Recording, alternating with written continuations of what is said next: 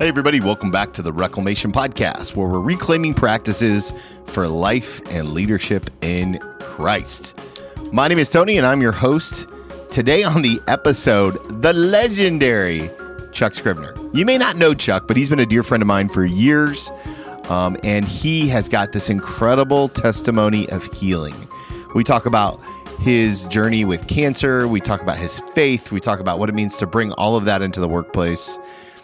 Chuck is one of those leaders that I have a ton of respect for because he does it with his actions. I think you're going to love this conversation. And if you do, do me a favor, share this episode with a friend, maybe somebody who you know is battling something that feels overwhelming, something that needs a little help. Now, without any further ado, here's my conversation with Chuck Scrivner. Chuck, thank you so much for being on the podcast today. All right. Well, thank you, Tony, for uh, for having me on here. I appreciate it. So we're going to jump into your story and it's full of a lot of twists and turns and it's got so many interesting parts into it. But before we jump into kind of the micro stuff, I love to get a macro perspective. H- how would you kind of describe the calling that God has placed on your life? Well, you know, through my life, there has been multiple callings from God um, mm. at different times for different situations. Uh, right now, God is calling me to talk, just to just to talk, to tell my story, and to give Him glory for it. So, the calling is, uh, you know, th- these are the words that I heard uh, in my heart was talk, talk about it. And the truth is, God has been telling you that for a while, and you've kind of been um, fighting with that because because I, I mean I, I want to be full disclosure here, right? It's not in your general nature to talk public. I mean, like you're a fine conversationalist, but I mean, like uh, you know what I mean to to kind of get on a platform, yours or someone else's. right? Yeah, that's uh, that's not my that's not my natural habitat. Uh, being in uh, telling personal things uh, that uh, it's a little bit difficult for me being vulnerable in that way. So uh, yeah, so this is kind of new. I you know I you know I'll, I'll t- talk to people normally, but uh, yeah, uh, not not on uh, not on a, a grander scale. Well, it's it's it's interesting, right? Because you're also a musician. You're a very talented drummer. Your son's a very talented drummer. How, how does how does it feel being on a platform um, with no drum set in front of you. Does that make you feel different or?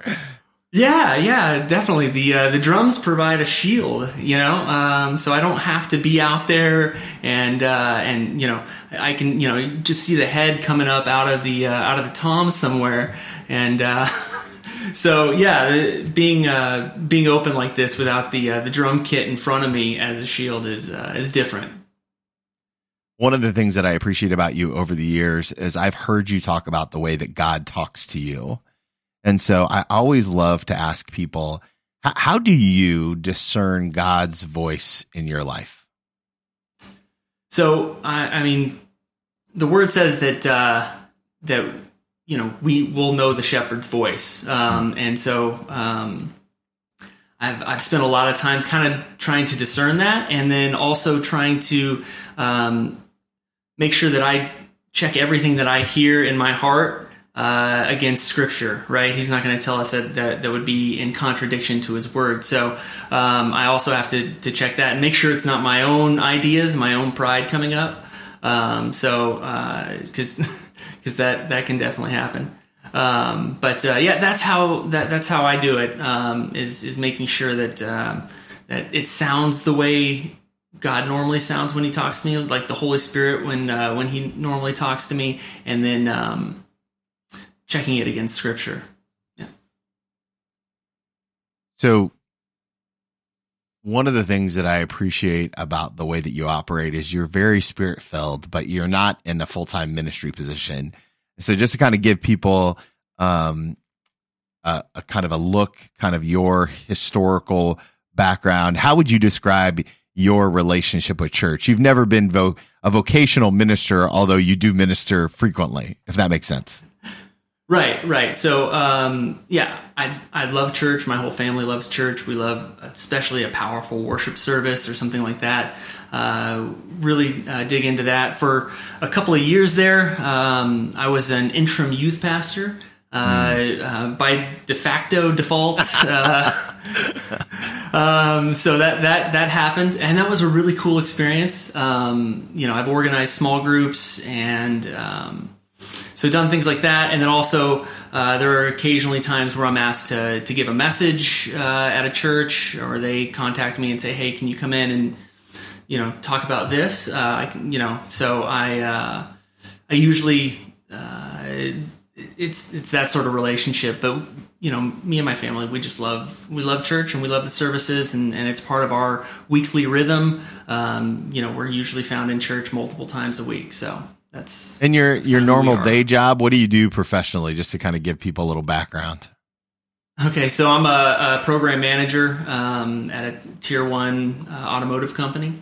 Yeah. So, so uh, not not super flashy or super out there. Uh, definitely not ministry related. Although, um, you know, you you got to bring Christ with you wherever you go, right? So, um, uh, you know, I do have uh, you know uh, influence there, and I'm and I'm and I'm known as. Uh, as, as a guy who likes to, to, to talk about spiritual things as well. So, um, but yeah, uh, just a program manager at, a, at an automotive company.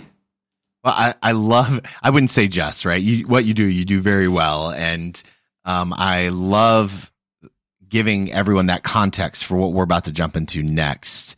And I'm wondering if you could kind of share a little bit about the story, um, the day that, that you received a, a diagnosis that, that kind of changed your life forever.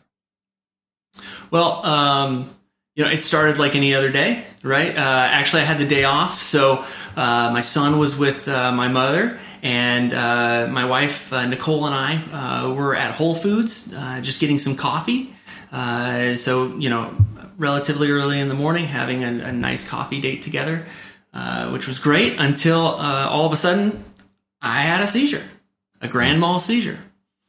Uh, so uh, the squad was called. They took me to the emergency room, and the the first comments were sometimes this happens. Sometimes the brain goes haywire and resets itself. Uh, you know, so sometimes these th- these things just happen. You'll probably leave here in a couple of hours with uh, no real understanding of why, but that it happened, and um, uh, it probably won't ever happen again until I had another seizure uh, in the MRI tube.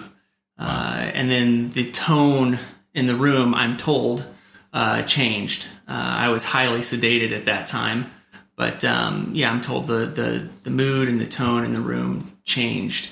Uh, that, that means that there's something that we need to look at and there's something there. And they did find a, um, a tumor uh, that was cancerous, uh, about the size of uh, ping pong ball to golf ball uh, in my brain. So up to that point in time, you had just been living a normal life while this tumor is growing inside of your head unknowingly. You you receive this diagnosis, and and what what is the first thing that um, really comes to your heart in that whole process? Uh, the first thing, well, the first question I asked is, is it hereditary? Is there a genetic, because I'm thinking of my son, right? Yeah. Is this a genetic thing that uh, he's going to have to deal with um, and, and work through his, in his life, possibly? Uh, and they said, no, this is not a genetic thing. This is a freak thing. This is a, um, uh, a, a you know a chance thing and uh, so I, I was you know very very happy to hear that. And then uh, but outside of that they didn't really know what it was or what was going on. Uh, we needed to i had to have a craniotomy.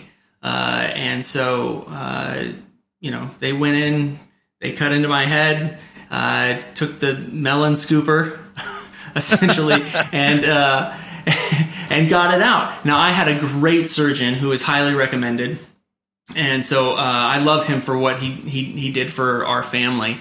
Um, but uh, essentially, what he came out and said was that um, there was necrotic fluid around the tumor, um, and he told my wife and my mother this that there was necrotic fluid around the tumor.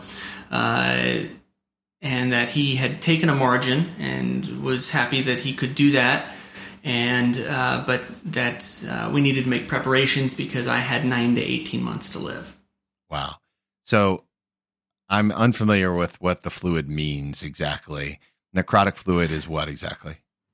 So necro- necrotic fluid would, would mean that there was that this cancer was causing the brain tissue to deteriorate around it. Okay. Uh, to almost dissolve around it is is what uh, is is what that would mean. Now later on, uh, come to find out, uh, we believe that it wasn't necrotic, that it was a fluid that was holding the tumor in place because it didn't have any reaches outside of where it was initially uh, placed, and that was a, a prayer of my mother's uh, that that that tissue would be uh, perfectly intact, and through uh, imaging, we have found that, that that's true. Yeah, so so let's talk about your prayer life the moment that you get diagnosed, because having knowing your story a little bit, um, there's there's a sense of boldness in the prayers between your mother and your wife, and of course yourself. Can you kind of talk about your relationship with God early on in the diagnosis? Yeah. So immediately, um, we we went to war. Is is the the best way to put it. Um, my uh, I asked my mother. I gave her a, I handed her a, a Bible, and uh, if you've ever had the pleasure of knowing my mom, she is. Uh, she's the spiritual uh, matron of our of our family, and uh, she, has got the direct line. You know what I mean? It, it, it's amazing how much her, you know, it's obvious that her prayers are getting answered, uh, and uh, in in the fashion in which she claims they need to be answered. And so, um, so she went. I said, I need you to underline every healing scripture uh, in this Bible, and she went to work immediately and did that. Now, my wife also uh, just went into action mode. Uh, you know, she got a reputation actually uh, with the doctors in the hospital uh, as a, as a person who was not going to let them just come in and give us status and leave. No, she was going to ask questions, and these questions were going to open them up to other questions and more questions. And she had this uh, binder that she carried around with her uh, of answers to questions and uh, research that she was doing. And I mean, immediately we went into battle mode. A lot of people uh, unfortunately, they get scared during that time. Uh, and so they come in deer in the headlights. They don't know what to do. They don't know what to ask. Um, and so, uh, but it, it's because they're paralyzed by fear, and that's understandable. Um, but that's not the way we went with it. We uh, we needed to go into battle mode immediately. Now, as being the patient, right? You talked about the very two strong women in your life and the roles that they played. What was your role in this process? I mean, aside from obviously praying the healing prayers, but in terms of how, how are you managing the family um, from from your seat, so to speak? Our rhythms and uh, life changed, and we uh, uh, we had a singular focus, which was going to be on uh, God and Jesus and the Holy Spirit and His healing. Um, uh, so everyone knew where we were going with this. Doctors, uh, friends, uh, we were not going to talk about prognosis any longer in doctors' visits and that sort of thing. Um, you know, which uh, we had a great deal of understanding from our doctors. Uh, so we, we were not going to talk about that. Um, and so we started, um, I still got up every morning and read my Bible and uh, went through what I call my battle cards that I made, uh, which are just healing scriptures uh, on note cards um, that I would I would speak out loud, you know, including the 91st Psalm and uh, and and scriptures like that. Healing scriptures for from the stories, uh, you know, in Matthew where Jesus is healing people, um, and then taking a deep dive look into those things as a family, and looking at the um, consistencies in those stories. mm the overarching um, how did how was Jesus healing people? What you know specifically, what was he doing? What was he saying? And what were the actions that those people took when they found their healing or they got whatever they they needed from Jesus? And so we found that uh, a common thread was that Jesus said, um, "Your faith has healed you." Mm. And so we needed to make sure that our faith was bolstered up, and faith comes by hearing and uh, and reading the Word. Right? Romans tells us that. So have to be in the Word and have to be um, reading and digesting uh, other information that is Word confirming. Uh, so uh, that's that's the way we went about uh, living our lives for the next really couple of years.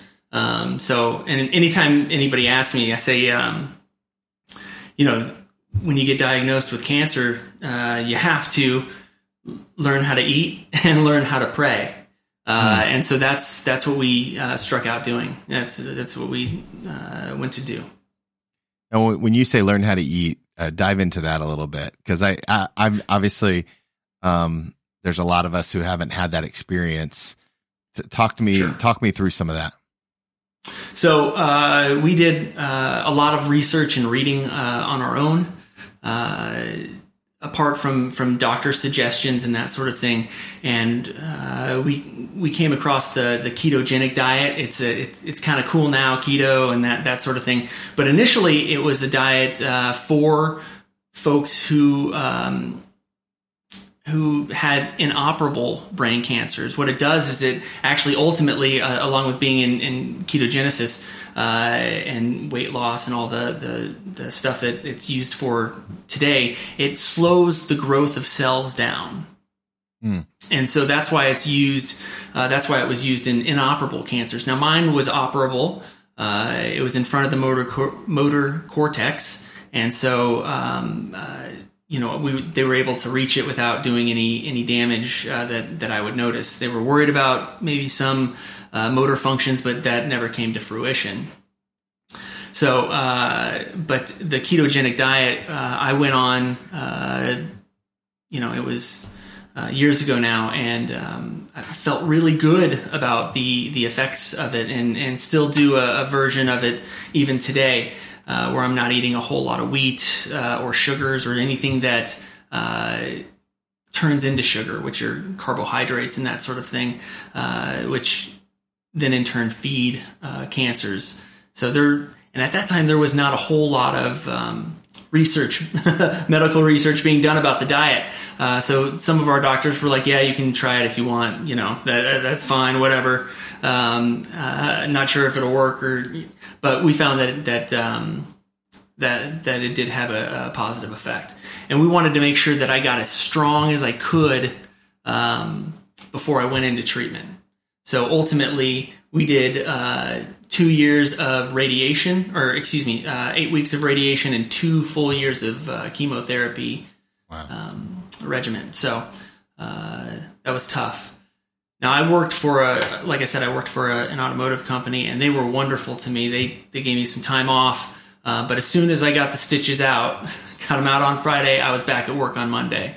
Uh, and so I, we always said, and I always said, and when I say I said things, it means I said them out loud. Uh, that healed men go to work, mm. and that that was the that was the thing. I you know I wore steel toed boots and walked three miles a day during my job, uh, minimum. Uh, so we were we were going to trek that and walk that through. Healed men go to work. Well, one of the things I hear in your story, Chuck, is this balance um, between action and faith. And so, in one mm-hmm. sense, like you're changing your diet, you're showing up at work, you're doing these things, and yet you're praying the prayers of the faithful. I imagine there's somebody listening right now going, is it really faith if you have to do all this other stuff? H- how do you interpret the line there? What's the what's the line in and I, I have I think I have an answer. I think I know the answer what you're going to say, but it's important to say it. What's the line between right. faith and action? Uh, they're connected. They're absolutely connected. So um, uh, there's a, there's a scripture that says faith without works is dead, and that uh, is sometimes misconstrued. Uh, there's another version of scripture um, that says faith without corresponding action is mm. dead. And that's the Weymouth trans- translation.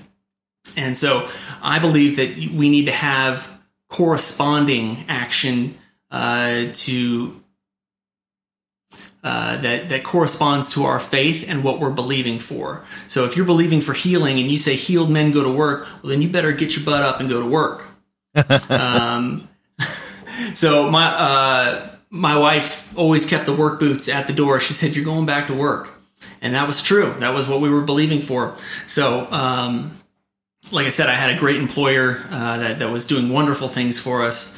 Um, and and really helping us out, putting our, our minds at ease. But uh, I went back to work as soon as I could because uh, healed men go to work, and that was kind of a that was a little bit of the mantra there. Um, that and faith with corresponding action uh, is is a, is a live faith. That so if you have to act out your faith, then that's that's that's how you know it's real to you right? Yeah. You can believe things, you can mentally ascend to things, right? But it's not real until there's action behind it. So faith without corresponding action is dead. So we had to make sure there was corresponding action to what we were believing and what we were saying, which was I was healed, I was healed and made whole, which is what the Bible says. Uh, so um, if I'm healed, if I was healed, then I am healed, and I'm not the sick trying to get healed, but I am the healed trying, you know, that the devil is trying to put something on. So, yeah. and I wasn't going to be tagged with that. One of the things I know about your family is that you're deeply rooted in your community. I, am curious if you could kind of paint a picture of what community looked like during this season of your life. Obviously, um, you're surrounded by people that love you, but talk a little about the that importance and how the um, how the church kind of was a part of the healing process as well. Yeah, so uh, we have a great uh, small group, home group. We've been together for like 10 years. People are always asking, like, how do you stay together that long? It's just because we made the decision that that was going to be extremely important. That We get together, we gather every Thursday night. You know, it's almost no matter what. Um, so, um, yeah, those uh, those people and the people in the in the church that we were uh, attending at that time really came together uh, for us. Um, they were the first people, uh, besides my my parents, uh, to get to the hospital uh, after I had first been admitted, and so, uh, but they they were always praying for us. Um, mm. I remember when uh, the the first night we got the word that uh, that this was cancerous and there was a problem here. Um, you know, we had plenty of them telling me that, that you know we stayed up all night praying. Uh, this was not the answer that we wanted, but you know we're going to fight with you and, and, and, fight for you and your family. So, um, yeah, it, it, uh, community was was very important during that time. Uh, it really, really helped my wife uh, with someone to talk to. Um, you know, obviously you want to talk to your spouse and, and have a have that relationship with them, but you also need to talk have somebody else to talk things out and talk things through um, to understand what you're feeling and going through those emotions. Yeah. I also know that um, chemo can be really hard. And so for those two years, you're going through all of these things and you're still working, obviously, because healed men go to work. Talk to me about the the mindset that you took or the the conversations you had with God when it felt like the chemo was beating the life out of you. So, um, like I said, we we did everything we could to make me as strong and as healthy as possible uh, prior to going into chemo.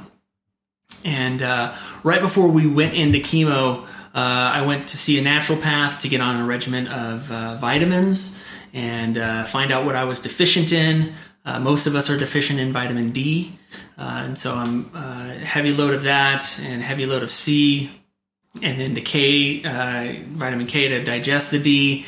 So it's there's a lot of um, a lot of vitamins that I that I went on. So um, and then also curcumin.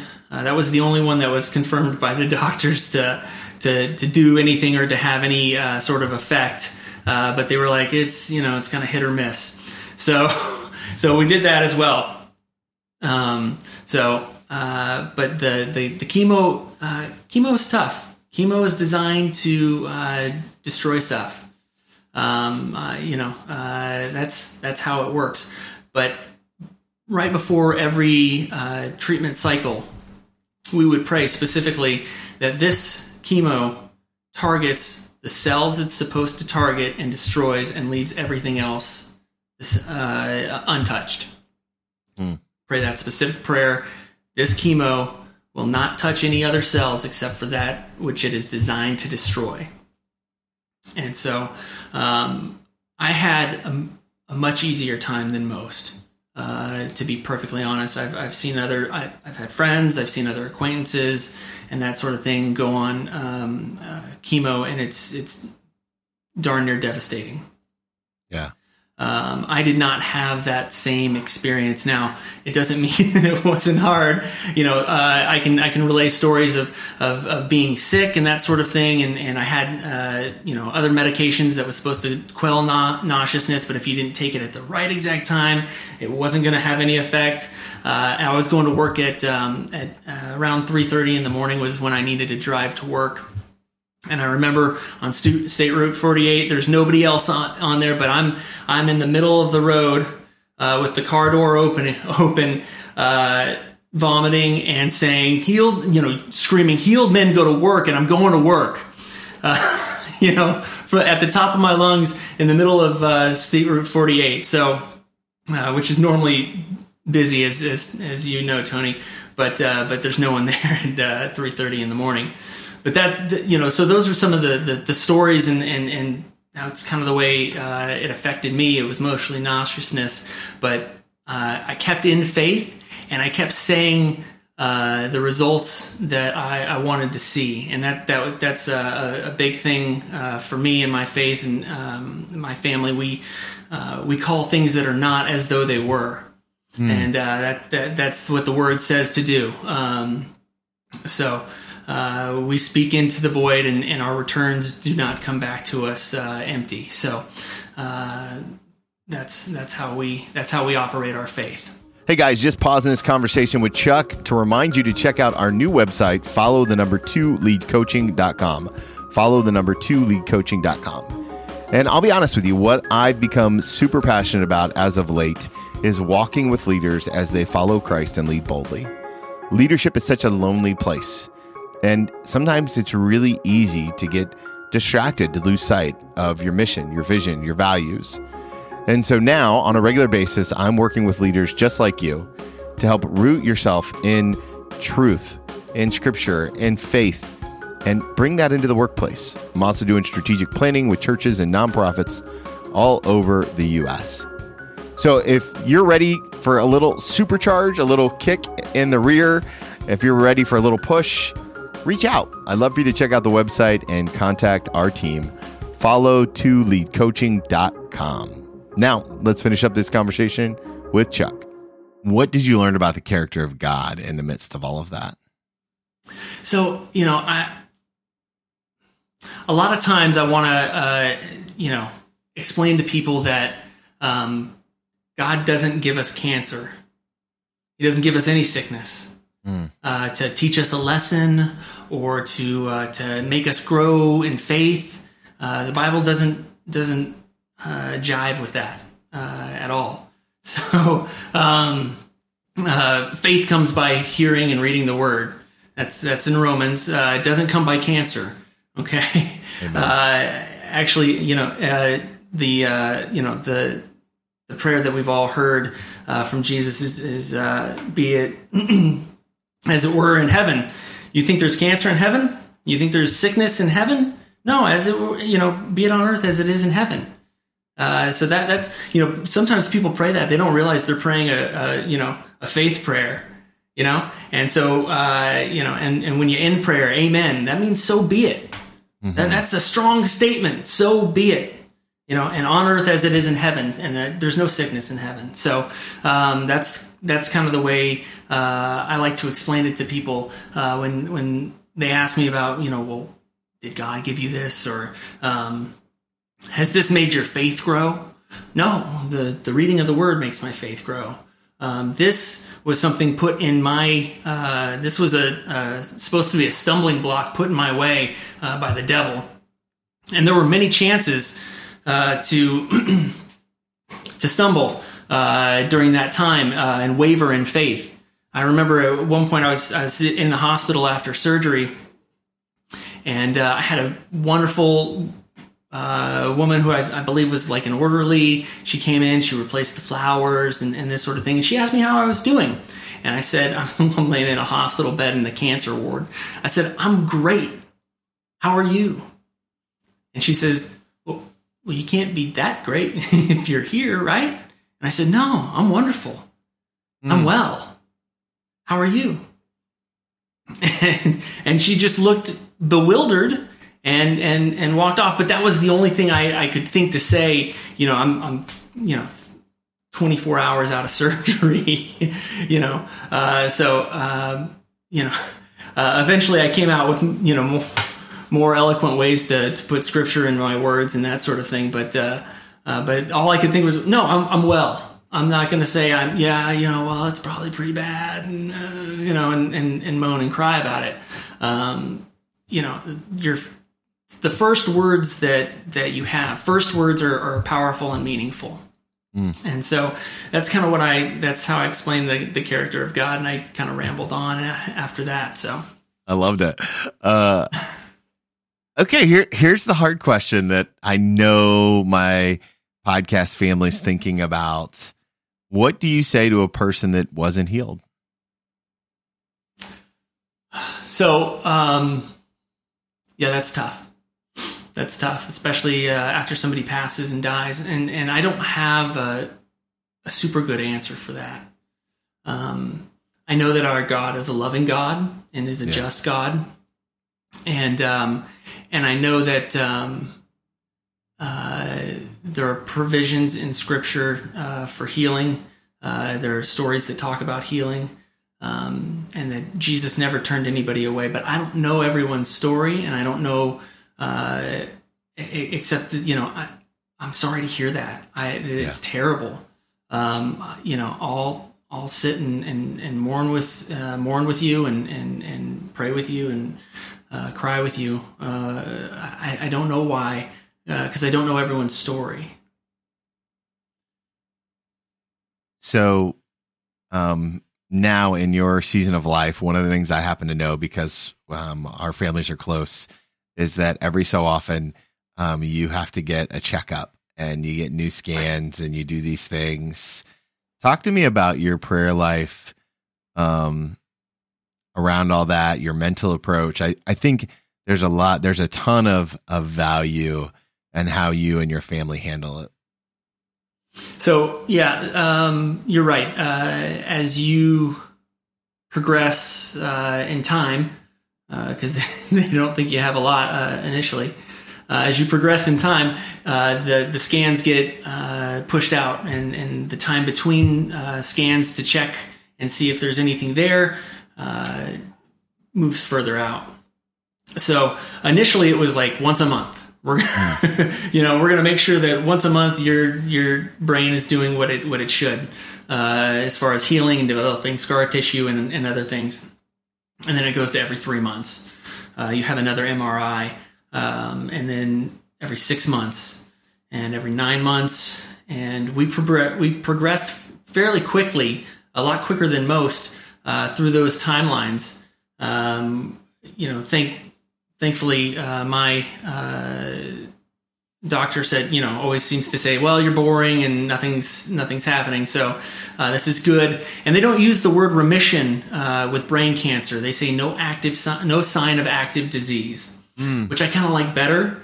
Uh, remission sounds like you're just waiting for something to come back, and if you're, you know, uh, as strong in word faith as I am, like, let, let's call it something else. So, uh, so I was fine with uh, no no sign of active disease. That's right. There's no sign of it. Um, so, uh, but now we are at uh, we just hit 12 months, and, and they're talking about taking it to uh, to every 18 months now. Uh, between times of, of uh, the MRIs to, to check. Now, he did say that that that's not um, that we, we asked, you know, is there a time when, when we don't have to do this? And he said, nah, not really. uh, you should probably just do this, you know, un- until you're you're old. Uh, and and so you know we we, we ponder that and and, and, and kind of question it. We'll we'll see what we do there. But uh, for now, yeah, it's every eighteen months. And when that comes around, uh, you know, I I try not to act different in times of uh, in times of stress and, and, and struggle. It's hard uh, in a in a human existence, right? Uh, not to get lax during good times and and just get then then get more rigid and more on on my faith and, and stuff like that, and reading more, uh, praying more when uh, when times are are tough. Uh, so I kind of try to keep that same balance of going through my battle cards if I need to. I've got some um, positive uh, statements that I that I read to myself in the morning. Uh, so some affirmations that are that are scripturally based, and then uh, uh you know listening to podcasts, listening to people uh, preaching the word, and um, and that sort of thing. So I'm digesting it in multiple facets, um, but I try to keep up on that the same way I, I would. But it, it, you know, it's hard not to like think, okay, well, it's coming in in a couple of months here. I better, you know, I better better bump up and and you know start saying as though as though that's going to to to make a difference. Uh, you know, the the the idea is that I'm healed, I'm made whole, and um, uh, after praying those prayers, you know, it's got to be an attitude of gratitude, saying that you know, uh, you know, that's kind of a cheesy rhyme, but uh, you start to then put gratitude uh, to that. Thank you, Lord, that you have healed me. I praise you, Jesus, that that it's by your stripes I am healed and made whole. Uh, that sort of thing. And so you you know you find yourself just saying that a couple more times a week, maybe, um, uh, as you as you think and ponder that. But the goal is to not get worried, mm. um, to not be in fear uh, about what uh, could happen. So uh, uh, about what the results may be. you know, fear is is fear is fear is a force, I believe, uh, kind of like faith. Uh, they're just directionally opposite. You know, one is north and one is south, but they're both powerful forces. Mm. So if you let fear control your life, um, you know, every time somebody came to talk to somebody, right? An angel, Gabriel comes to talk to people. Uh, you know, uh, it says, "Fear not," right? And then uh, uh, when Jesus uh, went to go heal, um, forgetting the the guy's name now, his daughter. Um, he ran. Uh, this father ran up to Jesus and said, "My daughter is sick and lying. Uh, she's almost at death. And uh, if you read further, Jesus immediately says, "Fear not." Now, if you read uh, that in the Greek, it's actually more forceful than fear not, right? That sounds like all churchy and, and wonderful, but it says, he said, stop the fear. Yeah. And if you notice, that father doesn't say another word at all, ever, until that. they get to the house and his daughter is healed, you know? Yeah. So, uh, so we don't we don't take any of these fear thoughts saying uh, the scripture says don't take a thought saying. So that means you're gonna you're gonna ide- uh, identify with that thought. You know, uh, that, oh, oh, I have cancer. I never said that. So, uh, and we and we still don't say it. I was diagnosed with cancer. It's not mine, and I didn't want it, and I didn't ask for it. so I'm not going to claim it as mine. Um, I love that. And for a long time, I didn't know the name of the specific cancer because I wasn't going to give that that cancer that respect um, to even know its name. I just know it was gone. Yeah. Uh, and it was being rooted out. Every cell was being rooted out. Every cell in my brain is uh, perfect in the in the will that uh, that God created it to function in. So uh, these are just some of the things that that are now part of my vocabulary uh, and have to stay part of my vocabulary. Uh, I believe so. Um, yeah. So that's great. I'm sure I, I, I love that. Past the answer. No, it's good. It's so good. It's so good. And that, look, we're here for the rambles. It's this is what long form audio is about. Um, I I I am curious. You are a leader in the work that you do.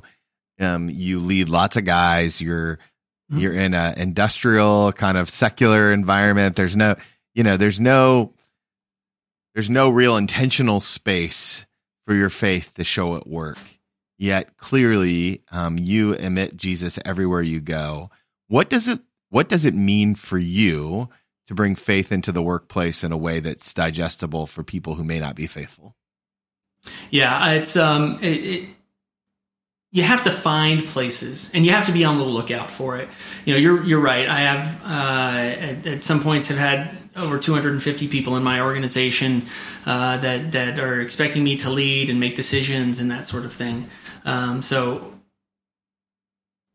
it can be tough, right? Especially in times of uh, of, of, great stress, um, you know, of pressure at work and that sort of thing and just the environment, right? You find yourself succumbing to an environment uh, mm. of, you know, if you're not careful, uh, succumbing to an environment of, of, you know, folks that don't think or believe the way you, you do.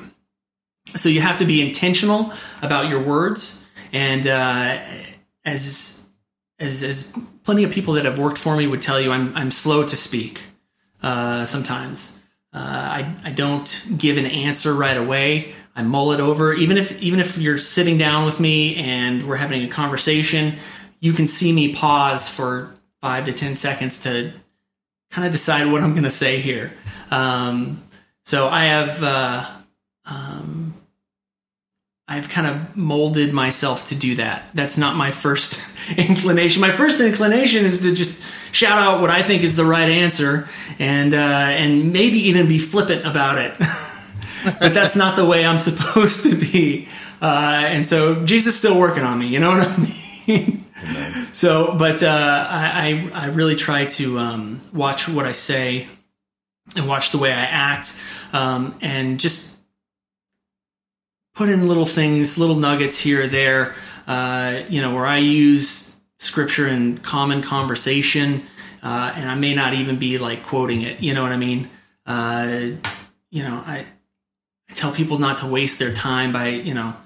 Uh, tossing pearls to swine or something like that. You know, I'd say, man, you're tossing pearls at pigs right now. We don't we don't need to get caught in the weeds uh, doing that. Uh, you know, we need to focus on on uh, you know what is mission critical. Uh, and when I say mission critical at this point, I'm talking about work and and and and you know satisfying the customer and and, sure. and getting the job done.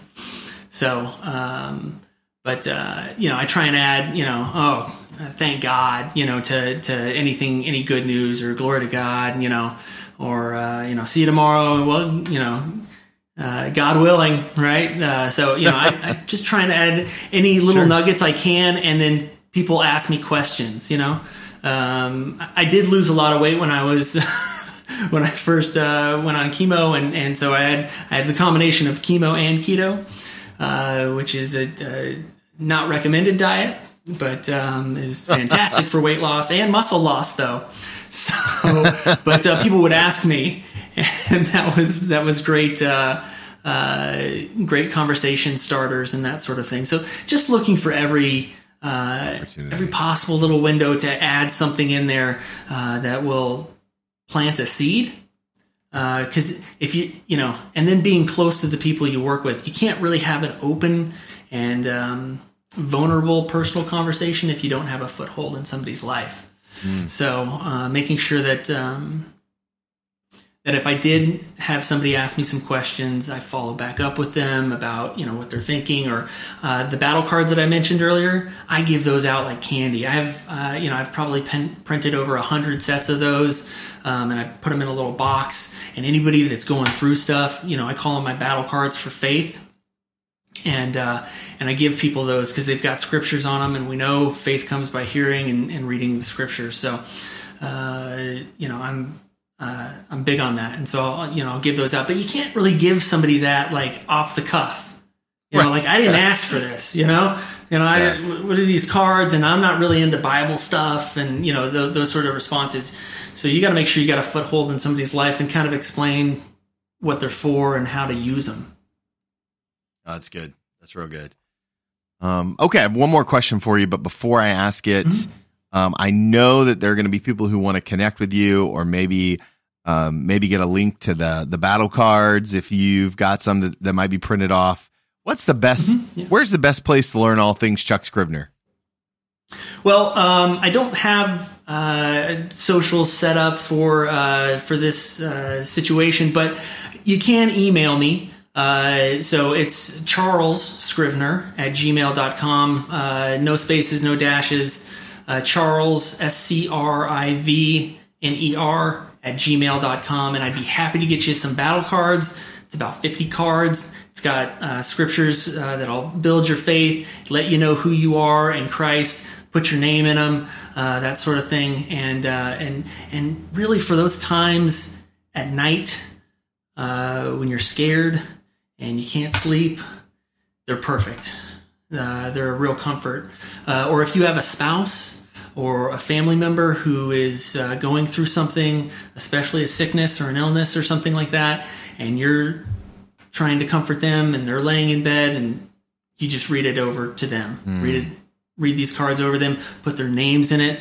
Um, you know, uh, though I walk through the valley of the shadow of death, Chuck will fear no evil you know, putting your name in, yeah. in scriptures like that, you know.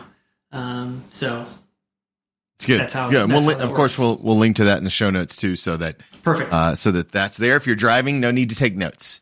Okay, last question. I always love to yep. ask people. It's an advice question. Obviously, you you've heard this question before, and so I, I want to take you back to the day before um, the seizure at Whole Foods if you could pull up a chair in front of that younger version of yourself and sit knee to knee with them, look him in the eyes, and give him one piece of advice about what he's about to go through, uh, what's the one thing you're telling him? One thing I'm telling him is listen, it's going to be hard. Okay. Uh, there's no getting around that. Um, you know, sickness and disease is hard. Um, those are part of the fall and uh, everyone experiences some form of that um, trial and testing and tribulation um, in their life because uh, you know the word says that you know Jesus has overcome the world, um, but that doesn't mean, and He never promised us a super easy life with no problems mm. or anything like that. So, but He does. He has overcome the world, and He has given us tools uh, to, to work with to overcome with him. You know, uh, his victory, he has given that to us. So uh, we have the victory already, uh, but it's going to be tough. Okay? It's going to be a fight. And um, don't give in. Don't give in to fear. Don't give in to doubt. Don't give in. Once you stand and you make your stand, dig your heels in. I'm not going to die. I'm, de- uh, you know, I will not die. I will live and declare the works of the Lord. Uh, and you know, you'll you'll hear me talking a lot of scripture, and that's what you need to say. The scripture needs to come out of your mouth. If it's in your heart, it's going to come out automatically, right? Yeah. So it's uh, it, it's how much you, you can you can put into your heart. Um, you know, uh, you, you got a you got a bulk load, right? so. Uh, you know, it's uh, you know, so you, you got to make sure that uh, that that you're standing strong, and that's what I would tell myself. Uh, don't give in. Love it, Chuck. Thank you so much uh, for your generosity with your time today, with your vulnerability, with your story. I'm I'm really praying. I know with you, I'm praying that um, that this really helps someone live into the faith in a whole different way. Absolutely. Hey, thank you for having me on, Tony. Uh, it's been a pleasure, um, and uh, yeah, it's, it's it's been great to to be on your show.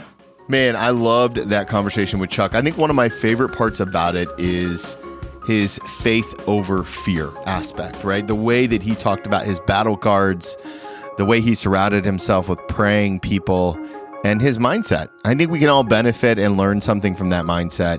It's such a gift do me a favor and let Chuck know that you heard him here on the podcast. And uh, hey, thank you so much for being part of our community. Christian leadership is so hard, and I want you to know that you're not alone. So thank you, thank you, thank you. Also, the highest compliment you can give us share this episode with a friend. Like I said, maybe somebody who you know will benefit from hearing Chuck's story. As always, guys, I'm appreciative of you, and remember, if you want to follow Jesus, you must be willing to move.